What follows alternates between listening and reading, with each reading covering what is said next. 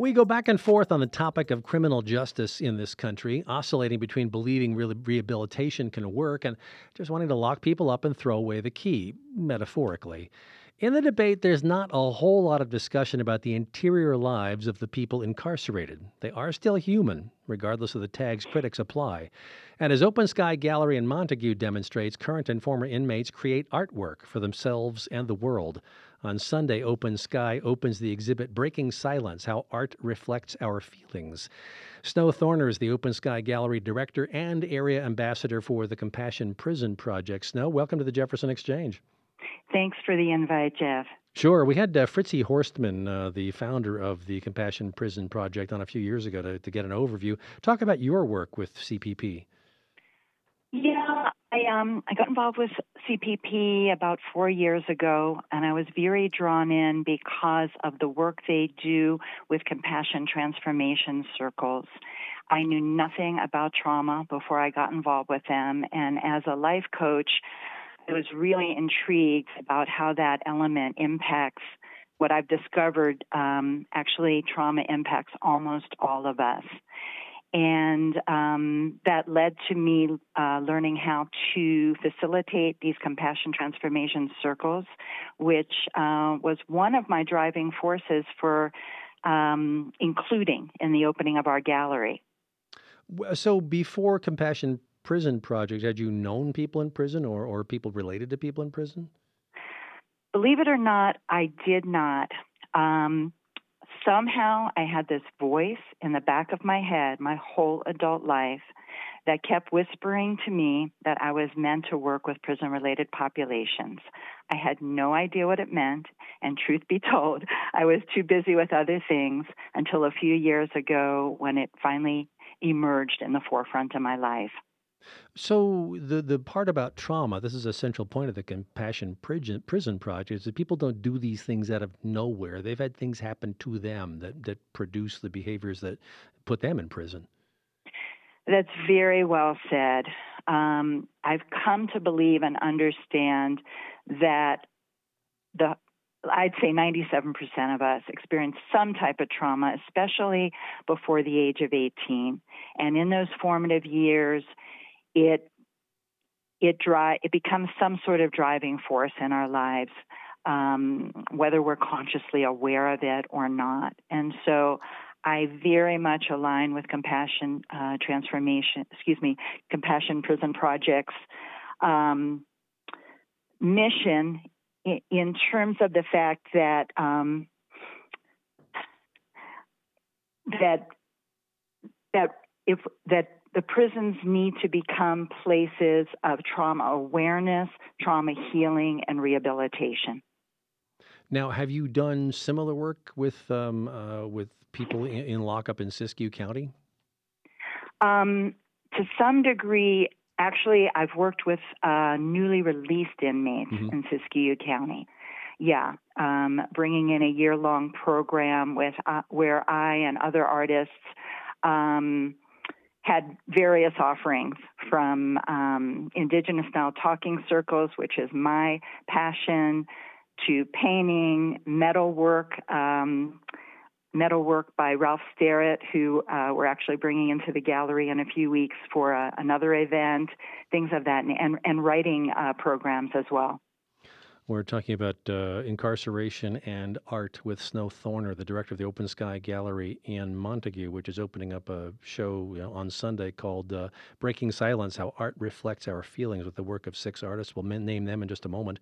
If you have questions or comments for our guests, send them along to jx at jeffnet.org. So, when did you open the gallery? How long has it been going on, and what, uh, what prompted you? Yeah, thank you. Um, we're very new. We opened on Cinco de Mayo of this uh, past year. Um, my partner and I purchased an historic building in the cool little town of Montague six years ago. We had no idea we were going to uh, end up opening this gallery. Um, I have we happened to bring in one of those living room concerts um, close to two years ago, and I was chatting with one of the musicians, and it finally dawned on me that where in the back of my mind I had these thoughts that maybe the space that my partner, being a former contractor, had created this beautiful showroom that was originally the 1901 confectionery in Montague. I had this idea about it being uh, like an artist co op, but I knew that wasn't quite the right thing. And then all of a sudden, it dawned on me that this must be a gallery for not only um, current and former incarcerated artists, but we also shine a light on those who have been victims of crime or the families of victims. For example, one of the artists uh, in our show is Allison Seelinger. Sadly, her teenage son was murdered previous to that, she had been uh, actively involved with glass fusion art and she'd gotten away from it. And when she started working with a grief counselor, the counselor had the wisdom to suggest to her that getting back into creativity and her glass work could be very healing for her, and she's found that to be true. And I love a quote that Allison shares with us that they took our son's life, they won't take ours. But that's interesting that that you're you're you're mingling works then from from people who've been incarcerated and and families of people who are uh, victims of crime. Uh, I can imagine those can be very different perspectives, or am I imagining wrongly? Well, you know, in looking at the art without knowing the backstory, you might not necessarily know the difference.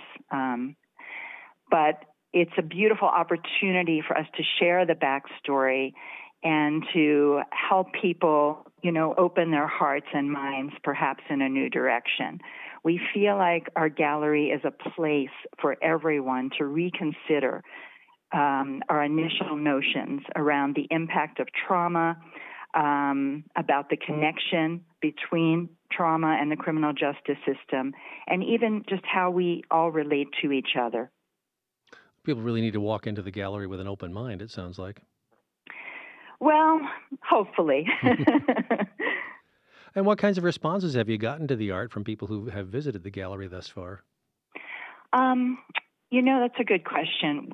You know, I would say the vast majority have been quite inspired. One of the initial reactions that people often have is, wow, this is not at all what I expected.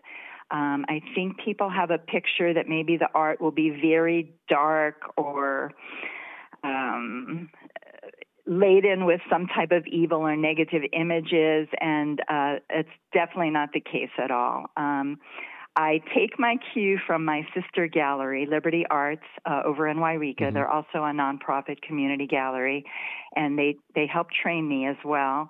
And so I set the bar that we are a fine art gallery, um, and that I think works out about ninety percent of the time. Well, anybody who walks in thinking that they're going to see uh, the cover of a heavy metal album are going to be uh, disappointed, or, or have their have their framework changed quickly. Particularly by uh, as as one of the, uh, the, the pieces online show, um, the painting of the covered bridge. I mean, this is some of it is very very sedate work.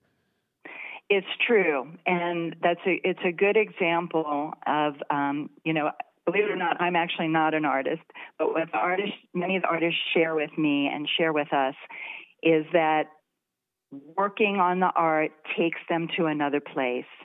And it's a very healing place. And several of our artists have actually said that having the opportunity to do this work has changed their lives and helped heal their minds and hearts and spirits. Snow Thorner is our guest on the Jefferson Exchange, the director of Open Sky Gallery in Montague, opening up a show on Sunday called Breaking Silence How Art Reflects Our Feelings. Snow is also the area ambassador for the Compassion Prison Project in California. So, uh, six artists opening with this show on Sunday Christian Trigg, uh, Michael Lewis Mallow, John D. Goldberg, George Red, um, Stan Bay, who is Mark Stanley Bay, but he goes by Stan Bay, and Gary Harrell. Um, why these six? How did what what what created this show? okay. Um, it's it's an interesting process. It, there's a lot of challenges, as you can imagine, with working with these populations. So um, I'm very blessed that uh, about 50% of the time I'm able to work with the Justice Arts Coalition, who house um, the artwork of about 800 current and former incarcerated artists throughout the nation. Um, so some I I go with the art that I like, and um, I think I was sort of blessed by my mama to have pretty good taste, and some I do definitely run a lot of my decisions, especially if I'm on the fence uh, by my other volunteers or my partners. Um, so some of those artists actually are um, are from our previous exhibit, and then uh, some of these artists are coming into the new exhibit. We, it's a mix. Um, I will. I do would love to tell you about Gary Harrell. Sure. Because he's the most successful artist we've had with us to date. Um, Gary uh, recently received a um, a grant from the Carnegie Mellon Institute.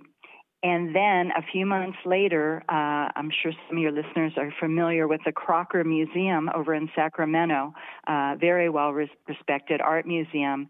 Uh, they're in the process of purchasing some of his art right now, too. So we're really proud of Gary. He came out and did um, a Saturday and Sunday presentation with us actually a few months ago. So we love having former incarcerated artists come out and be able to directly share their story. And uh, in two cases, Gary being one, and an artist I'll call Mitchell, who's actually based out of Ashland. They're both wonderful musicians as well. Um, I'm a little jealous. It seems like some people get all the talents, and the rest of us just get to watch and enjoy. um, but the artist from Ashland has also done two concerts for us and truly blew the doors off. Just a, a fabulous singer songwriter. You mentioned the the formerly incarcerated artists. Are any of the six on display in Breaking Silence still incarcerated? They are. Um, I have three um, from East Coast facilities, um, and I also have three artists um, actually based out of a tech, uh, excuse me, an Amarillo, Texas um, institution. So uh, these are rather striking works, uh, and uh, and clearly from a place of, of some talent. Have all these artists created a bunch of works by this point? It, you know, it varies. Some of them are very prolific. Um, they do have a lot of time on their hands. So um, many of them have used that time to really good effect. Um, it's shocking how many times we hear a similar story where an artist entered prison um, never having picked up a paintbrush before and uh, either finding another artist who they, excuse me, another inmate artist who they become friendly with and helps teach them. Some of the prisons do have wonderful art programs, um, and many of the artists are self taught. Wow, I, but it, you know, it seems like uh, with with six artists and a limited number of walls, you you'd have to pick and choose fairly carefully. How did you go through that process of deciding what to include in Breaking Silence? It's a good question. Um, many times, you know, as in all of life, right, we have an idea about way things are going to work out, and the reality is very, very different. Um, this was actually started out as a Native American show, was my hope, and um, the the way things come together, um, working with these populations is can be so challenging, and you're holding your breath until the last minute if the artwork is going to re- uh, arrive on time, or um, so. I do have two. There will be two amazing pieces of Native American art in this show, but we just sort of worked them in and decided to segue into uh, pieces that we felt would just um, open people's hearts. I think that's probably my greatest measurement. Uh, we are about half a minute left. Snow, uh, you, I understand you have some plans for artist residencies and and, uh, and things like that too. Um, actually, what I'd love to share with your listeners is that we're holding the first community arts salon, which we think is the first salon in the United States in support of justice inspired artists, and that's coming up on March 7th. So if, they, if anyone would like more information, please take a look at openskyartgallery.com and click on events, and also please click on subscribe to get on our email list. And the opening for Breaking Silence How Art Reflects Our Feelings is at 3 p.m. on Sunday the 25th? Yes, it is. Okay, and that is Open Sky Gallery in Montague, which is opened by Snow Thorner, the director, also the area ambassador for the Compassion Prison Project. Snow, thanks for sharing the stories with us, and, and thanks for joining us on the Jefferson Exchange. Thank you so much, Jeff.